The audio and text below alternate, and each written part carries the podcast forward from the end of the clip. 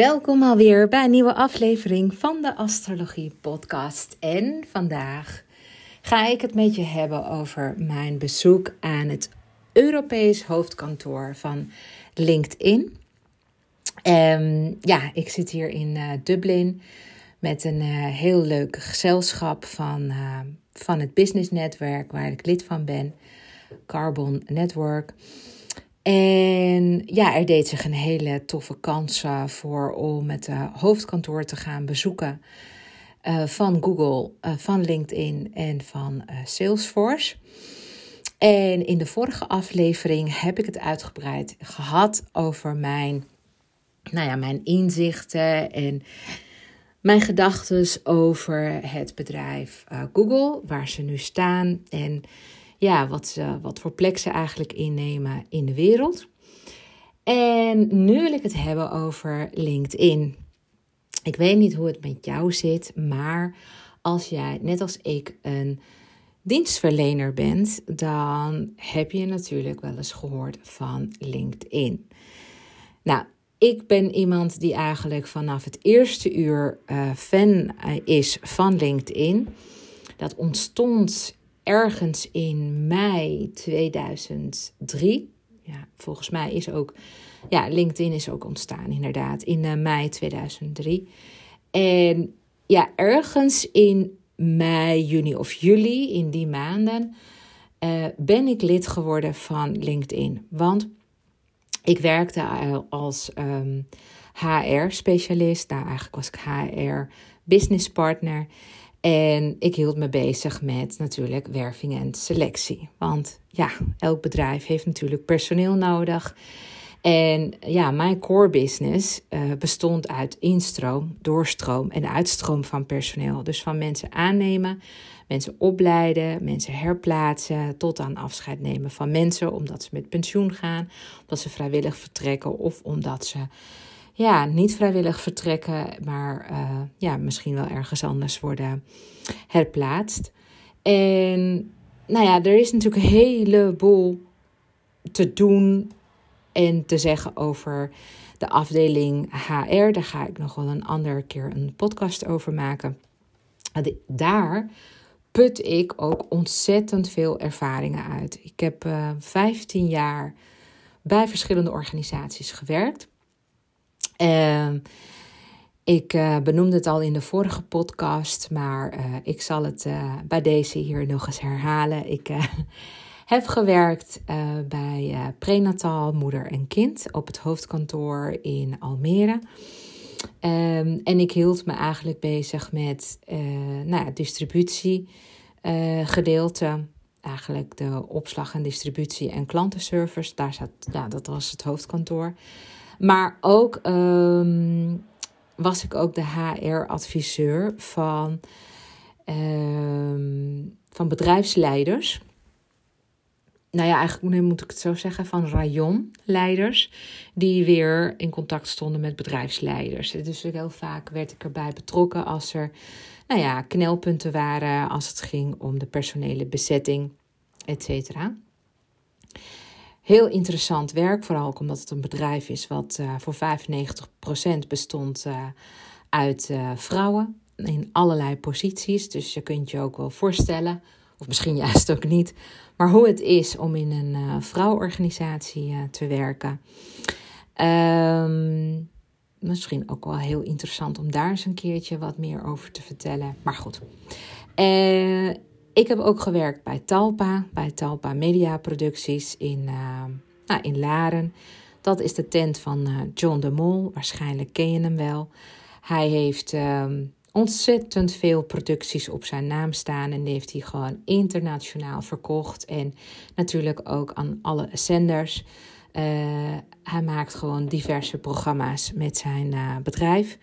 En nou, dat was ook heel erg interessant om daarvoor te werken, omdat dat er totaal anders aan toe gaat. Hele andere, ja, mm, nou, enerzijds ander personeelsbeleid, maar ook ander type uh, personeel uh, die zich aangetrokken voelt tot het werken uh, bij, een, eh, nou ja, bij de televisie.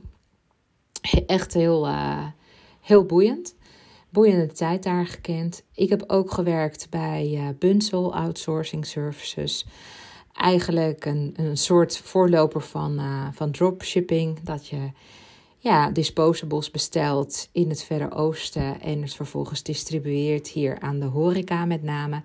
Ook heel erg interessant. Dat gaat ook natuurlijk gepaard met de nodige uitdagingen. Een van die uitdagingen was ook vooral het just in time. Dus het leveren van artikelen op het juiste moment, zonder dat je met te hoge voorraden zit. zit uh, want logistiek gezien is het vrij kostbaar om heel veel opslag nodig te hebben. En wat ook natuurlijk heel uh, interessant was. Sorry. wat ook heel, het heel interessant was, um, was natuurlijk het stukje uh, hoe je eigenlijk vrachtwagens moet bevoorraden. Zodat de chauffeur die ochtends dan uitrijdt, gewoon bij de eerste plek van bestemming eigenlijk um, uh, meteen ja, uh, bij de artikelen kan. En bij zijn laatste adres dat dan gewoon ja, de vracht zo diep mogelijk in de vrachtwagen zit. want die komt namelijk als laatste pas aan bod. Heel interessant. Uh, ik deed dat stuk zelf niet, maar wat ik wel deed was het uh, personele stuk. En heb ik heel veel gedaan op het gebied van arbo en veiligheid. Want ja, werken op een uh, logistiek, in een logistiek, sorry, in een logistiek centrum heeft natuurlijk ook um, heel veel kans op risico's. Want een vorkheftruckchauffeur die uh, uh, per ongeluk uh, niet naar achteren kijkt als die achterrijdt, ja, die kan mogelijk ook bedrijfsongevallen veroorzaken. Nou, hele, heel, dus ik heb gewoon eigenlijk heel divers personeelswerk gedaan. En um, ik moest natuurlijk ook op zoek gaan naar talent. En ik maakte in die tijd nog zelf de vacatureteksten. Dus op basis van een functiebeschrijving of vanuit een vacature die dan ontstond. Dus uh, ja, er was dan een behoefte bijvoorbeeld aan tijdelijk een extra kracht of permanent. En dan ontstaat er een functieprofiel. En een functieprofiel, dan, dat is belangrijk dat er nou, drie koppen in ieder geval staan. Um, wat we zoeken in hard skills en in soft skills. En wat we te bieden hebben. En hoe een klant uh, of een klant, een, um, een potentiële sollicitant kan reageren. Maar ja, het is natuurlijk gewoon echt heel saai om zomaar een vacature te maken van wij zoeken en jij bent en reageer dan. Dus het is eigenlijk ook een stukje copywriting skills die je moet hebben om iemand zover te krijgen dat hij denkt: dat lijkt me nou een hele leuke vacature, want het lijkt me ook een hele leuke organisatie om ervoor te werken. Dus de toon van de vacaturetekst maakte ook of dat mensen gingen reageren of niet. Dus ben je een informele organisatie of een formele organisatie? Is er ruimte voor eigen inbreng of juist niet? Um, uh, je kunt eigenlijk best wel veel kwijt nog in de manier waarop je een vacature etaleert. Kijk je echt alleen maar naar de inhoud van de functie of ben je juist veel meer op zoek naar een menselijke fit en kun ben je ook in staat om de inhoud ook een beetje los te laten? Zodat veel meer mensen zich aangesproken voelen om te reageren. Nou, ik vond toen LinkedIn dus kwam echt, eh, ik dacht, nou ja, dit is precies wat ik nodig heb. Want LinkedIn had de filosofie, en dat is nog steeds zo, dat ze professionals met elkaar linken. En het is eigenlijk al vanaf het begin vrij duidelijk dat het een markt is van werkgevers en werknemers. hier kun je dus als werkgever een soort van recruitment op loslaten, talent gaan zoeken. En een werknemer kan zichzelf ook gaan etaleren uh, door eigenlijk ja, digitaal op het platform zijn of haar cv uh, achter te laten. Nou, en later kwamen dan allerlei features erbij. Daar kon je dus ook reviews van ja, van, en, en, recommendations van, uh, van je vorige werkgever uh, halen. Of waar je, mee met, nou, waar je met mensen in projecten hebt gezeten. Um, die konden ook een recommendation op je profiel achterlaten.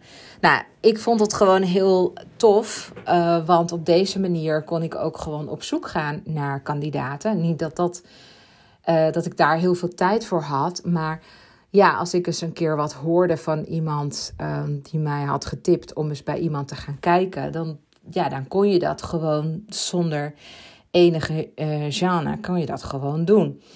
Je hebt ook uh, eigenlijk al vanaf het begin al de mogelijkheid om berichten naar iemand te kunnen sturen. Voorheen moest je het e-mailadres dan van iemand hebben. Anders kon je iemand niet toevoegen. Dat is nu gelukkig anders. Uh, maar goed, het is nog steeds wel belangrijk om als je iemand wil toevoegen, dat je dan ook even een berichtje stuurt van hey, ik wil graag met je connecten. Uh, want ik zie bijvoorbeeld dat we samen geconnect zijn met iemand anders. Of dat je een bepaalde expertise hebt en ik wil graag met je in gesprek komen. Nou, over het algemeen werkt LinkedIn zo dat je dus connecties legt en dat je dus niet meteen tot zaken overgaat. Het is een manier om je netwerk uit te bouwen en makkelijker om even bij elkaar te kunnen kijken. Ik heb het heel vaak gebruikt om referenties na te kunnen trekken. Dus als iemand binnen mijn netwerk weer iemand anders kende, nou, dan kon ik gewoon die persoon dan bijvoorbeeld bellen, uiteraard met toestemming van de, van de sollicitant. Um, maar ik heb ook op deze manier, ook toen ik zelf op zoek was weer naar ander werk, ook ja, deze platform gebruikt om mijn huiswerk te doen. Om me echt te verdiepen in wat is die organisatie aan het doen? Wat voor artikelen zijn er te vinden? Welke blogs plaatsen Wie is daar allemaal in dienst? Want vaak heeft gewoon een werkgever ook een eigen groep aangemaakt binnen LinkedIn. En dan kun je ook eens kijken naar verschillende profielen. Wat ik ook vaak deed, is als ik een, een brief dan stuurde of een reactie stuurde naar een werkgever waar ik dan graag wilde werken, is dat ik me dan ook ging verdiepen in de persoon waar ik de brief naartoe moest sturen. Dat ik ook echt een beetje zo kon peilen. hey, wie heb ik nou tegenover me? En wat, wat, ja, wat voor tone of voice zal ik aanslaan op mijn sollicitatiebrief? Um, uh, nou, dat gezegd hebbende, dus ik was echt gewoon een fan vanaf het eerste uur. En ik moet zeggen, ik ben nog steeds gewoon erg fan van LinkedIn. Wat ik natuurlijk wel heb gemerkt, is dat LinkedIn nu echt uh, nou, geëxplodeerd lijkt te zijn. Dat wil zeggen dat echt werkelijk iedereen daarop zit: ondernemers, werkgevers, werknemers. Uh, adverteerders, uh, recruiters. het is wel echt een ja, een bak vol. Um, en soms kan ik me ook wel heel goed voorstellen dat het voor uh, jou en ook andere dienstverleners het ook vrij moeilijk is om een plek ertussen te krijgen. Dat lijkt dan in ieder geval zo, maar er zijn nog zat mogelijkheden om jezelf te onderscheiden en een plek te claimen. Het is wel heel belangrijk dat je bij, in je profiel je eigenlijk heel scherp onderscheidt van anderen. Dus als je dan nou, bijvoorbeeld een leiderschapscoach bent, dat er niet alleen maar staat leiderschapscoach, maar dat er staat bijvoorbeeld leiderschapscoach met een holistische kijk op ondernemen, uh, body, mind en soul. Eerst uh, first, of zo weet je, in balans en dan de rest. Zo van eerst jij en dan de rest. Dat, dat is meteen bijvoorbeeld al een hele mm, ja, compacte manier om aan te geven waar je ook nog eens voor staat. Waardoor het aandacht trekt en het triggert. En mensen gaan dan toch kijken van wie ben jij dan en waar kom je dan vandaan. En uh, hoe heb jij je sporen verdiend. Zodat ze op hun eigen manier zeg maar, kunnen beoordelen in hoeverre jij een expert bent. En mensen hebben behoefte om samen te werken met experts. Dus als jij heel goed gaat kijken naar je eigen persoonlijke pagina, dan zou ik je aanraden om daar eens naar te kijken alsof het echt jouw marketinginstrument nummer 1 is. Je zou bij wijze van spreken zonder website kunnen, maar je kunt niet zonder LinkedIn profiel. Mensen doen graag zaken met mensen en ze willen gewoon je kunnen plaatsen. En de mensen die niet op LinkedIn zitten, die zijn of multi-multimiljonair. En ik ken er een paar van, die, er, ja, die je echt niet op LinkedIn kunt vinden. Ehm, of het zijn mensen die gewoon ja, echt heel resoluut zijn en totaal niet mee willen doen met uh, dergelijke systemen en zich hiervan onttrekken. Maar vandaag de dag, en zeker in Nederland, als je zaken wil doen, en zeker als dienstverlener, dan ehm, kun je het allerbeste je personal brand branden op je LinkedIn profiel. Dus ik zou zeggen, als je verder geen uh, tijd, zin of geld hebt om je um, website te maken, zorg dan voor dat gewoon je LinkedIn-pagina echt helemaal top is. Ehm, want dat is jouw presenteerblaadje. En er kijken meer mensen op jouw profielpagina dan dat je zelf denkt. Ehm, dan even dus meer naar het bezoek van LinkedIn. Want daar was ik dus op het hoofdkantoor. En ik heb me daar toch een aantal vragen zitten stellen. In het begin dacht ik echt van ben ik hier nou de enige? Maar ja, ik had op een gegeven moment echt gewoon de smaak te pakken. Kijk, we kwamen daar binnen en LinkedIn heeft net daar het Europese uh, hoofdkantoor net klaar. Dus we kwamen op een heel goed moment. Want vorig jaar waren ze nog aan het bouwen, heb ik begrepen. En toen wij binnenkwamen, werden we gewoon echt heel hartelijk ontvangen. Wat dat betreft, eh, ik bedoel, we zijn overal heel hartelijk ontvangen. Maar alles was gewoon tip-top geregeld. En we hebben een rondleiding gekregen door het gebouw. En het gebouw is echt architectonisch gezien echt een nou, huzarenstukje. Het ziet er echt fantastisch uit. Heel veel glaswerk um, en zigzaggende zeg maar, gangen. Uh, piramide lijkt het wel. Um, ja, het is echt geen recht toe recht aan gebouw. Uh, ik ken al die architectonische zeg maar, uh, vakjargon niet. Ik kan alleen maar gewoon zeggen wat voor gevoel dat gebouw me heeft gegeven. En ik dacht echt meteen, oh wauw, hier zou ik ook nog wel kunnen werken. Want het voelde niet als een kantoor. Het had niet de sfeer van een kantoor. Het was natuurlijk wel de sfeer van een gebouw, maar niet van zo'n kantoor zoals we ze gewoon ook kennen in Nederland. En ehm, nou, we hebben daar ook nog even op het terras uh, wat foto's zitten maken. En we hadden het geluk dat het op die dag dus niet regende. Nou, gisteren regende het dus niet. We waren daar gisteren. Ehm, het was zo dat, nou ja, het is zo, ons zo verteld. Het terras ging open en ze zei: Nou, dit, dit is uh, iets wat gewoon sporadisch maar gebeurt. Want vijf van de zeven dagen in de week regent het in Ierland.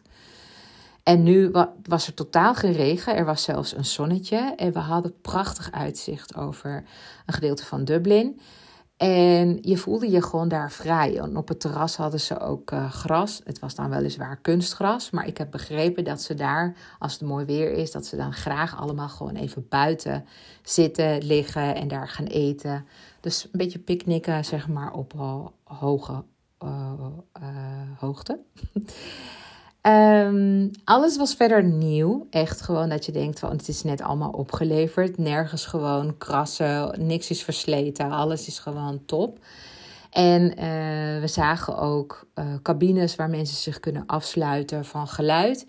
Uh, cabines waar mensen met z'n tweeën in kunnen om te overleggen. Die zijn ook geluidsdicht. Um, heel veel werkplekken waar mensen gewoon zo kunnen nou ja, kunnen komen en gaan. Niemand heeft daar een vaste werkplek. Uh, je kunt ook op een bank zitten. Je kunt ook naar een barista bar lopen. Want ze hebben daar een paar interne barista barren. En ja, uh, overal kun je je telefoon opladen. Want dat is natuurlijk uh, ja, opla oplaadmanieren natuurlijk voor je devices. Dus dat is natuurlijk heel belangrijk daar. Dus ja, dat, was, dat zat goed in elkaar. Uh, en wat hoorden wij nou uh, tijdens de rondleiding? Oh ja, nee, we zijn nog even ergens langs gelopen waar ze massagestoelen hadden en fysiotherapie hadden. een kappersruimte was. was ja, voor ons in Nederland, ik bedoel, zijn niet veel kantoren die deze dienst leveren. Waarschijnlijk wel in de Zuidas. Maar uh, ja, daar in Dublin doen ze dat dus ook voor het personeel. Ook zodat nou ja, je uh, geen extra afspraken hoeft te maken buiten de deur. Ze hebben dus daar nog net geen tandarts, tandarts, want dan zou het helemaal ideaal zijn. Maar in ieder geval, um, het was een hele mooie, fijne rondleiding. En wat mij uh, opviel, want onderweg mocht ik gewoon ook allerlei vragen stellen ja, ik vroeg wel van wat hebben jullie gedaan aan kinderopvang? En zijn er, is er ook een crash? Want ja, het zou toch ideaal zijn, dat zat ik me zo voor te stellen. Stel je voor, je bent 28, 29 32, je bent zwanger en je wilt gewoon nog steeds hier blijven werken. Dan, hoe doe je dat dan? En, maar daar waren dus geen faciliteiten voor. Hm, daar stond ik wel een beetje van te kijken, want ik dacht, oh, dat zou in Nederland juist alweer heel belangrijk zijn. Net als een kolfruimte. dat vrouwen dan kunnen kolven, maar maar goed, dit zijn dan eh, van de eerste gedachten die ik had van, uh, nou ja, dat zou toch wel ideaal zijn als je ook meteen hier ergens een kindercrash uh, hebt. Waardoor je gewoon je kind even kunt afgeven en zelf aan het werk kunt gaan. En daarna weer je kind meeneemt en naar huis gaat. Maar goed, um, Tijdens de rondleiding leerden we wel wat andere dingen, wat LinkedIn dus ook doet voor de maatschappij. Want ze willen ook teruggeven. En ze willen natuurlijk ook, ehm, en, en, en, en, dat vind ik dan weer heel mooi. Ze willen iets teruggeven aan de maatschappij. Dus ook aan organisaties die het minder hebben. En uh, dat doen ze onder andere, want wij kwamen bij een hele grote ruimte op de begane grond, waar je gewoon echt een huge event kan houden. Volgens mij iets van 250 stoelen, een podium, LCD-scherm, alles erop en eraan en uh, catering en uh, van alles. En ja, toen werd ons uitgelegd van ja, één keer per week, ik geloof dat ik het goed heb onthouden, maar één keer per week uh, mogen dus organisaties buiten LinkedIn uh, deze ruimte dan huren of eh, gratis. Dus ze huren het eigenlijk niet, maar ze reserveren het voor hun eigen events. En dat is voornamelijk dus voor charity-organisaties of voor start-ups of voor bedrijven die nou ja, minder, uh, niet zo goed in de middelen zitten en toch een, nou ja, een event willen organiseren of een vergadering of een presentatie of iets met hun klanten of met sponsors of wat dan ook. En die kunnen daar, daar naartoe. En we hebben begrepen dat het gewoon elke week wordt daar gebruik van gemaakt. Dus jaarlijks vinden daar uh, volgens mij meer dan 100 events. Die ze eigenlijk gratis ter beschikking stellen aan de, aan de maatschappij. Nou, dat vond ik dan toch wel eigenlijk heel uh, aardig. Maar nu even dus naar de inhoud. Um, want ja, ja, het begon eigenlijk vrij. Um, nou, we, ging, nou, we, ging, we kwamen in een ruimte uit. Na een heerlijke lunch uh, kwamen we in een ruimte uit waar, um, waar we uh, ja, in een uur voor mochten gaan zitten. En Romee was daar. Romee doet uh, de HR binnen LinkedIn. En um, ben even de naam kwijt van de andere aardige man. Maar in ieder geval allemaal Nederlandstaligen. Dus dat was het ook, al, ook alweer uh, heel prettig. Ehm, nou wel, Frida en iemand waren geen Nederlanders. Maar goed, ehm, de andere twee wel. En het begon eigenlijk al met de vraag van hoeveel gebruikers denken jullie dat uh, LinkedIn heeft? En nou ja, ik, mijn laatste kennis was iets van, nou, nou volgens mij 600 miljoen of zo. Maar nee, het blijken dus 900 miljoen gebruikers te zijn inmiddels. Dat is wat ze zeggen. Ik kan het natuurlijk niet controleren, maar dat is wat ze zeggen. En 900 miljoen is echt, echt, nou ja, een astronomisch getal voor mij. Um, en wat ze me vertelde was ook dat ze om de twee seconden weer een nieuwe gebruiker erbij krijgen.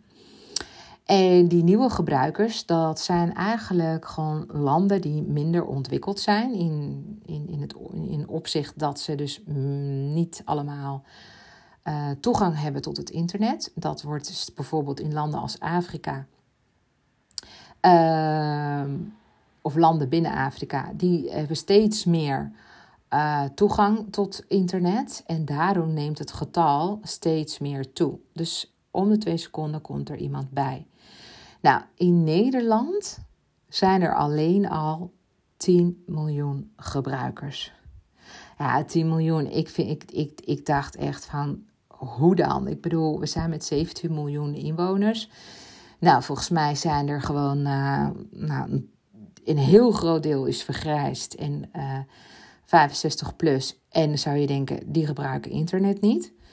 En dan heb je ook natuurlijk nog kinderen. Maar goed, het lijkt wel alsof iedereen dus een LinkedIn-account heeft.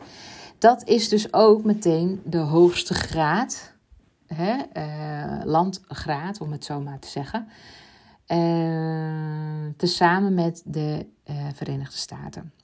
Daar is het gebruik van LinkedIn, het is ook daar ontstaan, hè, maar ze hebben filialen all over the world. Uh, dus niet alleen hier in Dublin, maar natuurlijk ook ja, van uh, Californië tot Shanghai, Dubai en noem maar op.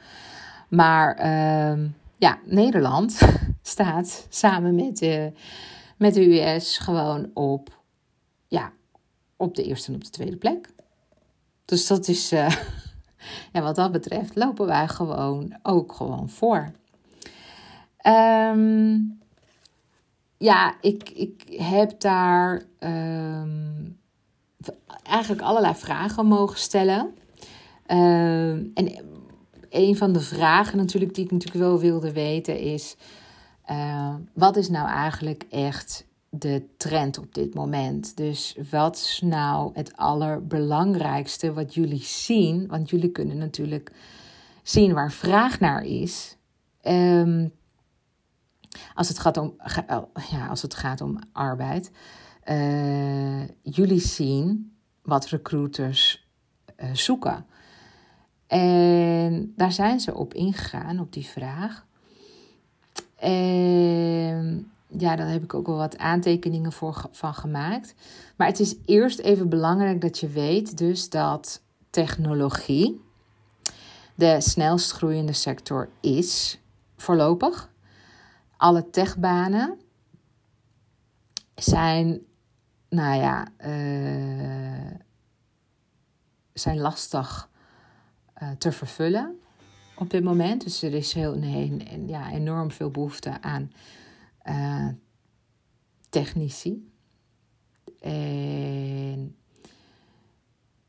kijk, alle andere functies, zoals klanten, service, uh, sales, uh, development, uh, business development. Die kernfuncties die blijven. Dus daar, daar is, is nog steeds behoefte aan. wereldwijd blijft en blijven organisaties groeien. Dat zien ze ook wel. Um, maar er is wel bijvoorbeeld, en dan met name in Europa, een toenemende vraag naar banen op het gebied van duurzaamheid.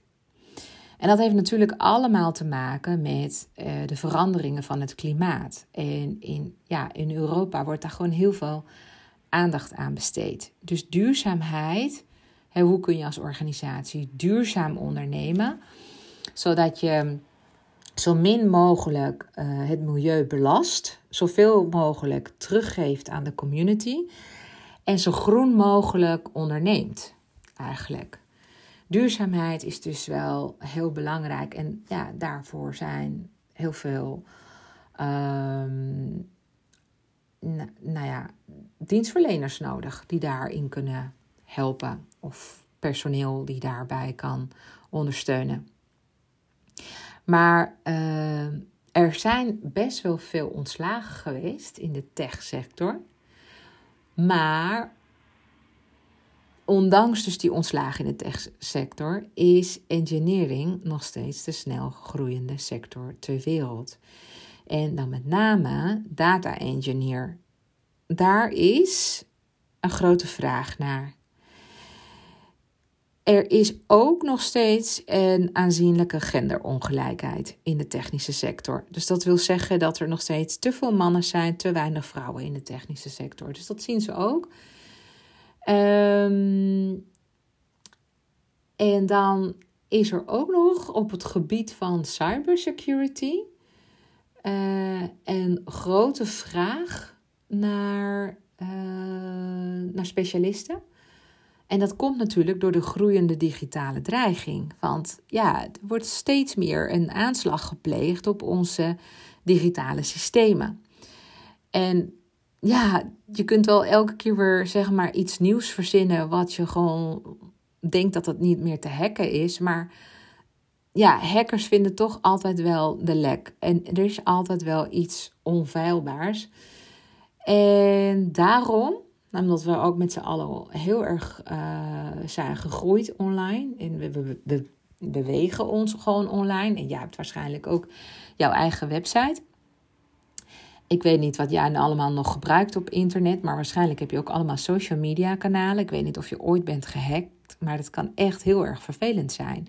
Want dat kan ook wel jouw uh, broodwinning in de weg staan. Ik bedoel, als jij altijd van Instagram posts... Uh, heel veel uh, klanten overhoudt, dan.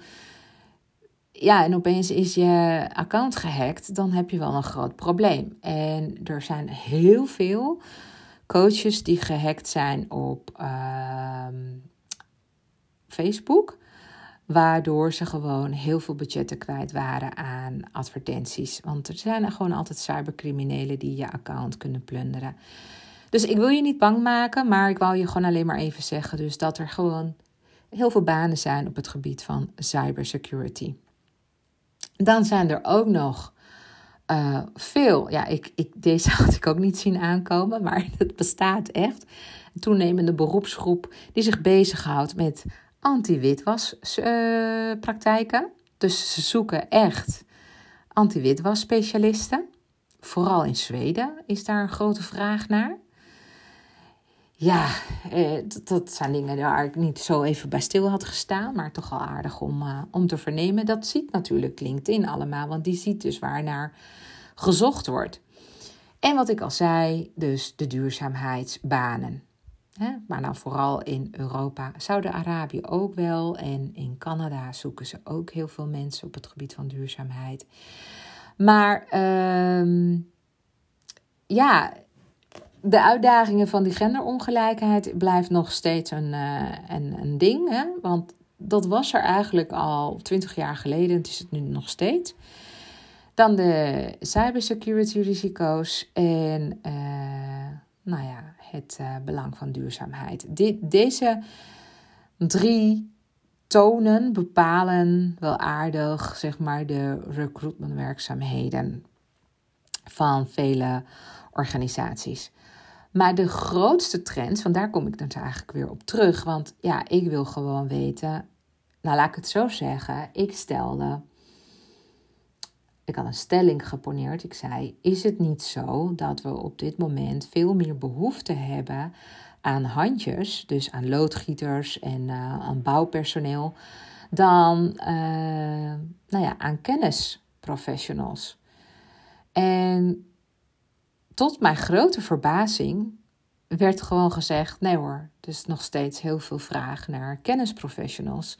En uh, wij zien helemaal niet een, een, een, een toename van uh, banen in de bouw of in de, nou ja, uh, om, ja, elektrotechniek. En dat verbaasde mij. En later ging ik daar zo over nadenken van, ja, zou dat kunnen omdat uh, mensen in elektrotechniek zich niet inschrijven op LinkedIn. Of dat, in, in de, dat recruiters dat dan weten. Dat organisaties weten dat ze bijvoorbeeld naar een uitzendbureau moeten gaan. Ik weet het niet, maar ik, ik, ik, vond, die, vond het antwoord toch niet helemaal bevredigend. Want ik dacht, hé, hey, mijn perceptie is, zijn die mensen juist zo meteen degene die meer verdienen dan de kennisondernemers. omdat gewoon veel kennis door de opkomst van artificial intelligence hergebruikt wordt. En je gewoon veel minder specialisten nodig hebt, omdat je gewoon antwoorden kunt vinden door AI-gegenereerde uh, ja, uh, chatbots. Maar het zal. in ieder geval, wat ze me wel hebben gegeven, en dat is wel, wel aardig, is dat. Nou, ik heb hier drie dingen opgeschreven. Wat heel belangrijk is. Ik dacht, dit vind jij vast wel heel leuk om te horen. Ehm, ja, de drie grootste trends voor in de toekomst. Nou, zij zeggen op nummer 1 skills first. In de komende twee jaar hebben de helft van de, van de werknemers nieuwe skills, oftewel vaardigheden nodig, maar slechts 26% is daar nu mee bezig. Dus hoor wat ik zeg. In de komende twee jaar hebben de helft van de werknemers nieuwe vaardigheden nodig. Overal, hè? De komende twee jaar. De helft van de werknemers. Nieuwe vaardigheden. Maar daar is slechts 26% van de bedrijven mee bezig. Nou, dus ik weet niet ehm, of jij klanten hebt in het bedrijfsleven, of dat je daar zelf zit. Maar uh, het is wel zaak dat je nou, daar, daar aandacht aan gaat besteden, of in ieder geval jouw klant. En dat je dat ook goed in je oren knoopt, of in ieder geval het meeneemt, omdat jij dit nu van mij al hebt gehoord. In de komende twee jaar hebben de helft van de werknemers nieuwe vaardigheden nodig. Dus er is heel veel werk aan de winkel. En bedrijven moeten echt gaan investeren in hun personeel. Dan twee heb ik opgeschreven. Prompt engineering wordt heel belangrijk. Nou, als je er nog nooit van hebt gehoord, prompt engineering zijn eigenlijk commando's die je schrijft, die je maakt uh, om informatie uit een, bijvoorbeeld een chatbot te krijgen. Dus uh, doe dit en dat en daarnaast nog dit en geef me vervolgens advies, bijvoorbeeld. Of lees deze, uh, dit rapport en maak daar een samenvatting van in het Engels. En geef meteen de drie grootste punten bovenaan.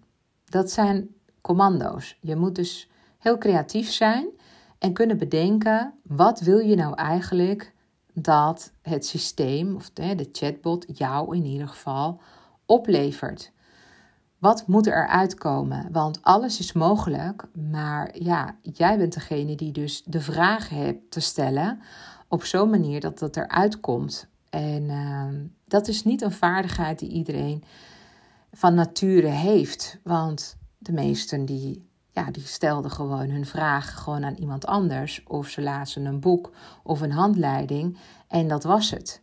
Maar nu moet je het zelf gewoon bedenken van wat wil je nou eigenlijk hebben? Waarvoor wil je het eigenlijk doen? En dan kan de rest kan dan gewoon artificial intelligence ja, voor jou berekenen. Prompt engineering wordt dus super belangrijk. Dan tot, even kijken, een van de drie trends behoort: The future is green. Oftewel, the future of jobs is green. Het klimaat verandert de markt.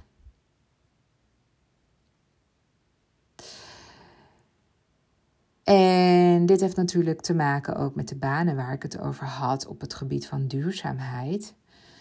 Het is ook belangrijk dat jij de, dus ja, dat jij dit weet en dat je weet wat er dus maatschappelijk en economisch aan de hand is in de wereld. En we hebben het ook echt nu ook over Europa en dus Nederland, want Nederland loopt voorop in uh, vele opzichten. Dus the future of jobs is green. Klimaat verandert de markt. En dit zijn toch wel, zeg maar, de grootste veranderingen.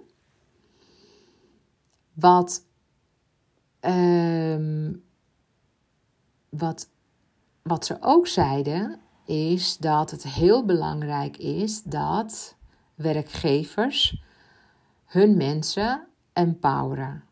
Oftewel, empower your people.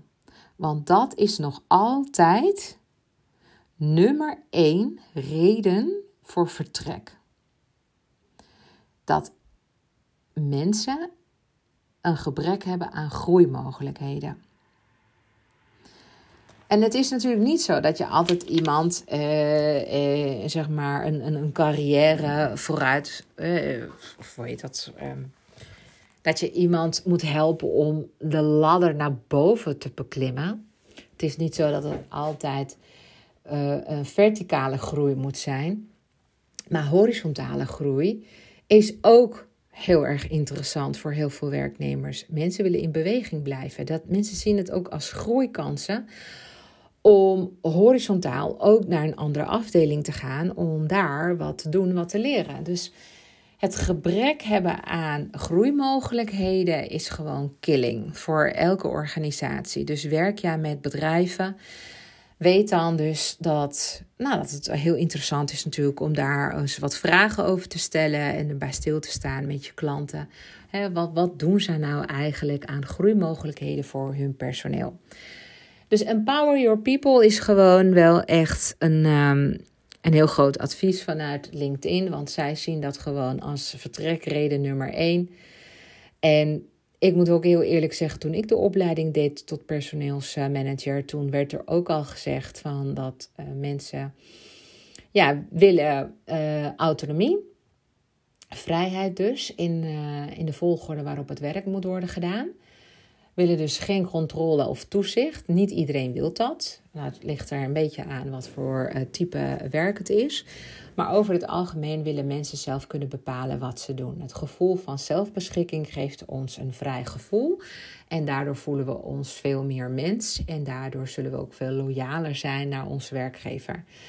Um, maar als er geen mogelijkheden zijn om te kunnen groeien, dan gaat ja, onze hersenen die kakken dan in. Die hebben dan niks om op te kouwen en kunnen ook niet groeien. En een van de wetten van het universum is dat alles moet groeien.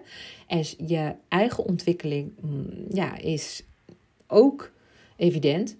Dus als jij niet groeit, dan sta je stil. Nou, die ken je vast natuurlijk wel. Dat geldt dus natuurlijk over de gehele linie. Uh, in de techbranche is de verloop heel hoog. In ieder geval. Uh, wat kan ik nog meer zeggen? Uh, wat heb ik hier? Ja, dat is misschien ook wel aardig om te zeggen. Sowieso kun je heel veel informatie vinden als je denkt: dit vind ik echt heel boeiend of dit kan ik heel goed gebruiken voor nou ja, advies of om in te, in te lezen op bepaalde gesprekken met je klanten, dan kun je de. Ja, dan kun je gewoon gebruik maken van twee bronnen. Eén is de Economic Graph. Die kun je gewoon googlen. De Economic Graph heeft LinkedIn gemaakt. En uh, je kunt ook, uh, heb ik hier opgeschreven, talentblog van LinkedIn. Dat kun je ook gewoon googlen. Daar vind je echt heel veel info. Um, nou, dit is wel leuk, want ik heb wel ook wel gewoon gevraagd hoe dat nou zit eigenlijk met, nou ja, de vrijheid van mensen. Want willen ze nou eigenlijk allemaal thuiswerken? Want in de, tijdens de pandemie kon het opeens allemaal. En willen mensen dat nou nog steeds en wat willen werkgevers? Hoe zit dat nou eigenlijk? Wat wordt er nou eigenlijk gevraagd door werknemers?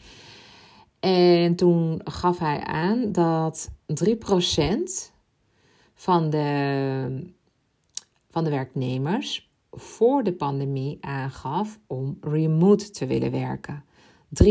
3% maar. Nou, ik vind dat echt heel weinig. Ik bedoel, ik zou zeggen uh, 30 minimaal. Maar nee, 3% van de mensen wilde remote werken.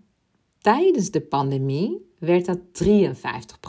Dus de helft van de mensen wilde thuiswerken.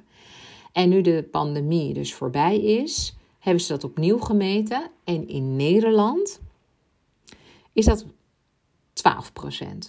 12% van de werknemers wil nog steeds remote blijven werken. Dus je ziet eigenlijk een groei van 3% voor de pandemie naar 12% nu. Dus dat is een aanzienlijke stijging. En daar moeten werkgevers ook op inspelen. Een van de dingen waar werkgevers op wereldniveau sowieso prioriteiten op moeten leggen, is nog steeds de compensatie in geld. Dus wat betaal je eigenlijk voor bepaalde kwaliteiten? Dus dat daar nog steeds een eerlijke en een faire beloning tegenover staat. Dat vinden mensen gewoon met stip het allerbelangrijkste. Dan vinden ze de work-life balance super belangrijk. Waar is, waar, is, ja, waar is mijn privé-tijd en hoe kan ik dat eigenlijk combineren met mijn werkle, werkzame leven? En op de derde plek de flexibele werkplek. Dus daar, dat zijn echt drie, drie prioriteiten waar werkgevers uh, aandacht aan moeten besteden. Ehm, en natuurlijk ook werknemers helpen om nieuwe skills uh, te um, ontwikkelen. dus die vaardigheden waar ik het over had. Nou, een van de vragen die ik natuurlijk ook heb gesteld, net als dat ik het bij Google had gedaan. Uh, nou, laat ik het zo zeggen. Ik heb wel meerdere vragen gesteld, maar die gingen dus over uh, artificial intelligence en het gebruiken van data. En toen vroeg ik ze natuurlijk ook hoe zij al hun rapportages maken. En toen kwam ik dus tot de ontdekking eigenlijk, en ja, misschien sta jij er ook niet bij stil, maar doordat je nu naar mij hebt geluisterd, heb je dus eigenlijk ja, dit inzicht nu ook. Alles wat wij plaatsen op LinkedIn, op het platform LinkedIn, dus al je blogs, al je artikelen, al je reacties, alles wat daarop komt, filmpjes en uh, papers en nou, you name it, wat er allemaal te vinden is. En er is heel veel relevante content te vinden met ijzersterke content, want anders word je ja, op LinkedIn eigenlijk een beetje eh, weggehoond. Je moet, als je kwaliteit levert, dan, dan wordt dat beloond vaak met likes. En daar is het toch ook alweer een beetje om te doen. je hebt namelijk niet voor niks iets te delen met de wereld. En je denkt dat dat, ja, dat, dat de wereld uh, verder gaat brengen. Nou, die content die je er allemaal in plaatst, dat wordt dus eigenlijk hergebruikt. Ja. Je moet namelijk weten dat LinkedIn van Microsoft is. En OpenAI heeft ChatGTP ontwikkeld. En ja, ChatGTP leest alles dus van LinkedIn. ChatGTP leest sowieso natuurlijk alles uh, wereldwijd. Uh, en er is natuurlijk nu best wel het een en ander uh, met auteursrechten aan de hand. En, en schrijvers die het er niet mee eens zijn, die rechtszaken aanspannen. En ja, ik stelde dus ook eigenlijk best wel een gevoelige vraag met. Ja, hoe zien jullie dat? Want er is nu een rechtszaak gaande die de New York Times heeft aangespannen tegen OpenAI, omdat ze ook gebruik maken van alle ja, artikelen van de New York Times. En daar heeft natuurlijk New York Times ja, e, enorm veel geld in gestopt. Want ze betalen journalisten die journalistieke um, bijdragen hebben geleverd voor abonnees. En ja, als je dan opeens tot die databank. Uh, nou ja, als je daar kunt komen en vervolgens alles kunt inlezen om jou om jouw dienst te trainen met die data, dan is de vraag van wie zijn die auteursrechten dan? En mag dit zomaar of is dit gewoon eh, diefstal van data? Nou, in de ogen van, eh, en daar wil ik uh, natuurlijk geen uitspraken over doen, maar weet dan wel van dit is wel natuurlijk wel een beetje wat er gaande is in de wereld.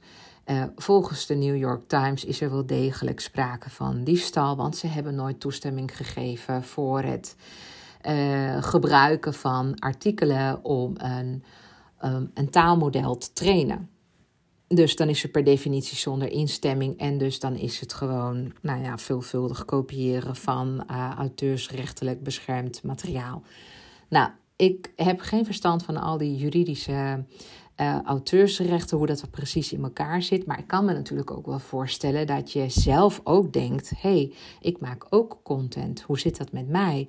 Hoe zit het met de podcast die ik maak? Hoe zit het met de blogs die ik schrijf, de e-books die ik schrijf, de, de, artikelen, uh, alles wat ik op mijn website heb gezet, de complete bibliotheek of mijn kennis of mijn. Hoe zit dat daarmee? Nou, in, in principe is alles wat op internet te vinden is uh, herbruikbaar en wordt eigenlijk OpenAI daarmee gevoed. Dus ja, mijn vraag was eigenlijk van wat doen jullie eigenlijk met de bijdrage van al die mensen?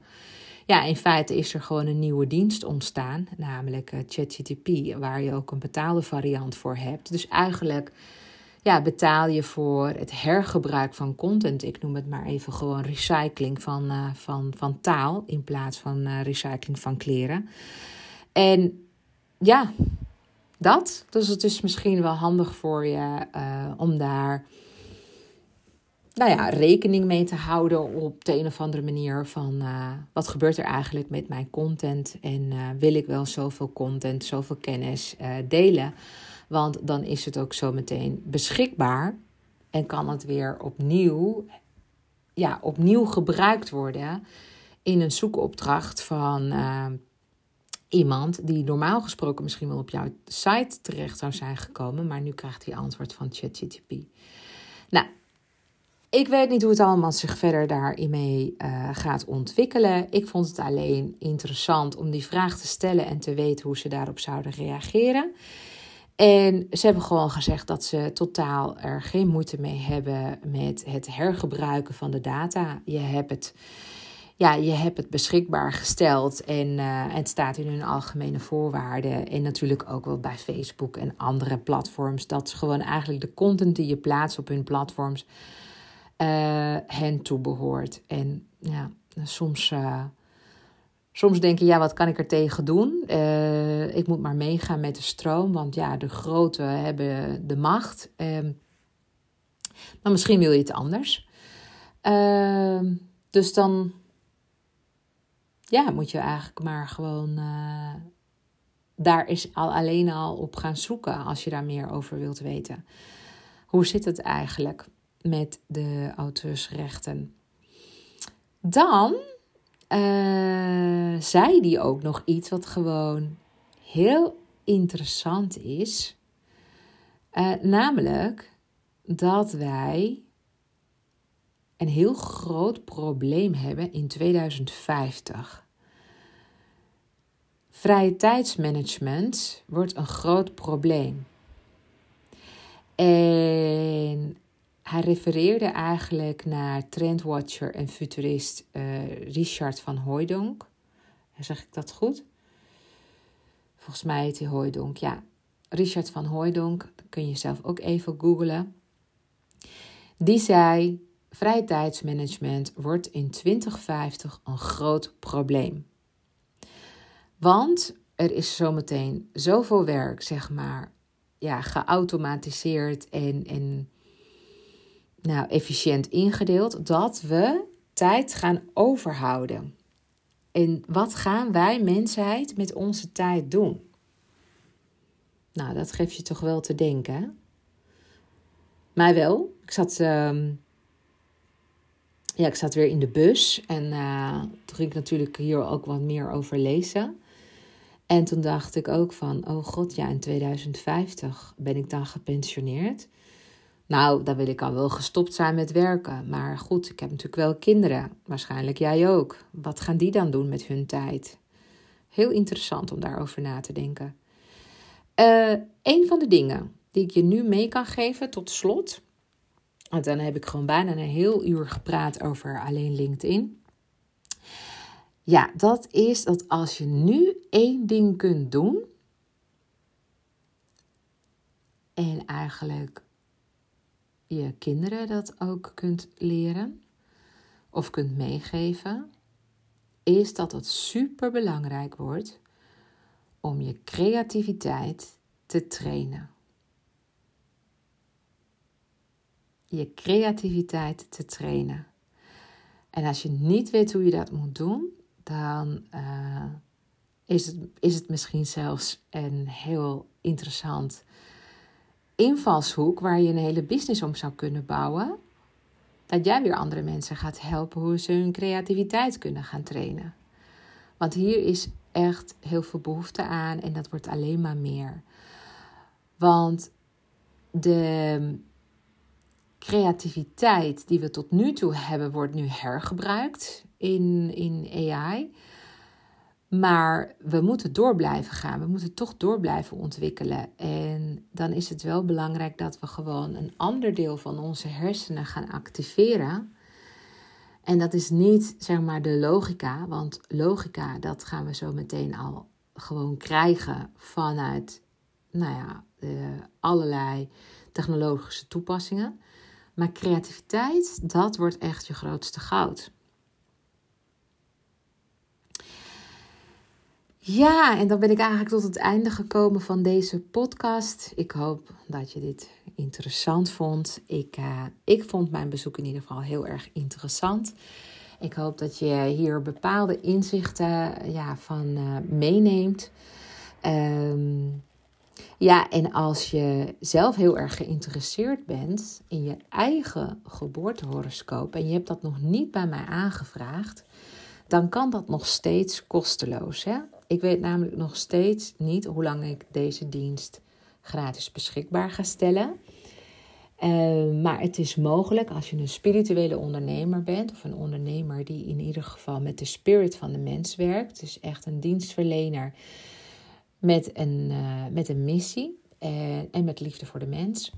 Als jij jezelf zo ziet en je wilt verder groeien, je wilt verder komen, dan ja, raad ik je aan om de gratis geboortehoroscoop aan te vragen op deborahkabau.nl. Kom je ook op mijn nieuwsbrief. En ik ben bezig met iets super gaafs te ontwikkelen. Het heeft natuurlijk een reden gehad waarom ik naar Dublin ben gegaan. Ik ben namelijk zelf erg pro AI, omdat ik vind dat het je werk ook enorm kan boosten. Je moet daar namelijk al heel veel alleen doen, vaak als solo-entrepreneur of dienstverlener.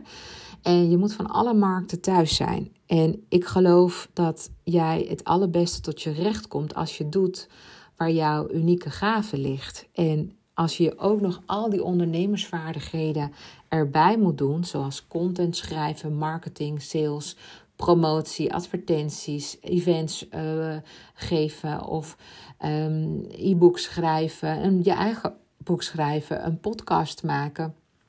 Noem maar allemaal maar op, hè, want je bent een soort van ja, dienstverlener, kennisondernemer.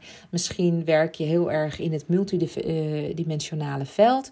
Ben je een, een, een vijfdimensionale uh, ondernemer. Dan zijn eigenlijk al die dingen die erbij komen kijken, de vorm, zeg maar, de hoe van hoe zet je dan je business neer, ja, soms wel gewoon erg, kan erg zwaar voelen. Als je het allemaal alleen moet uitzoeken. Dus ik heb daar een dienst voor eh, bedacht. Dat ben ik helemaal aan het ontwikkelen. En dat is echt heel, heel, heel gaaf. Maar daar ga ik nu niet zoveel meer over vertellen. Het gaat er gewoon komen. En jij kan er als een van de eerste bij zijn. Dus Download je gratis geboortehoroscoop. Dan kom je op mijn nieuwsbrieflijst. En tegen de tijd dat de dienst klaar is, zal ik je informeren. En dat kan binnen, nou, nou, zeker wel binnen twee maanden.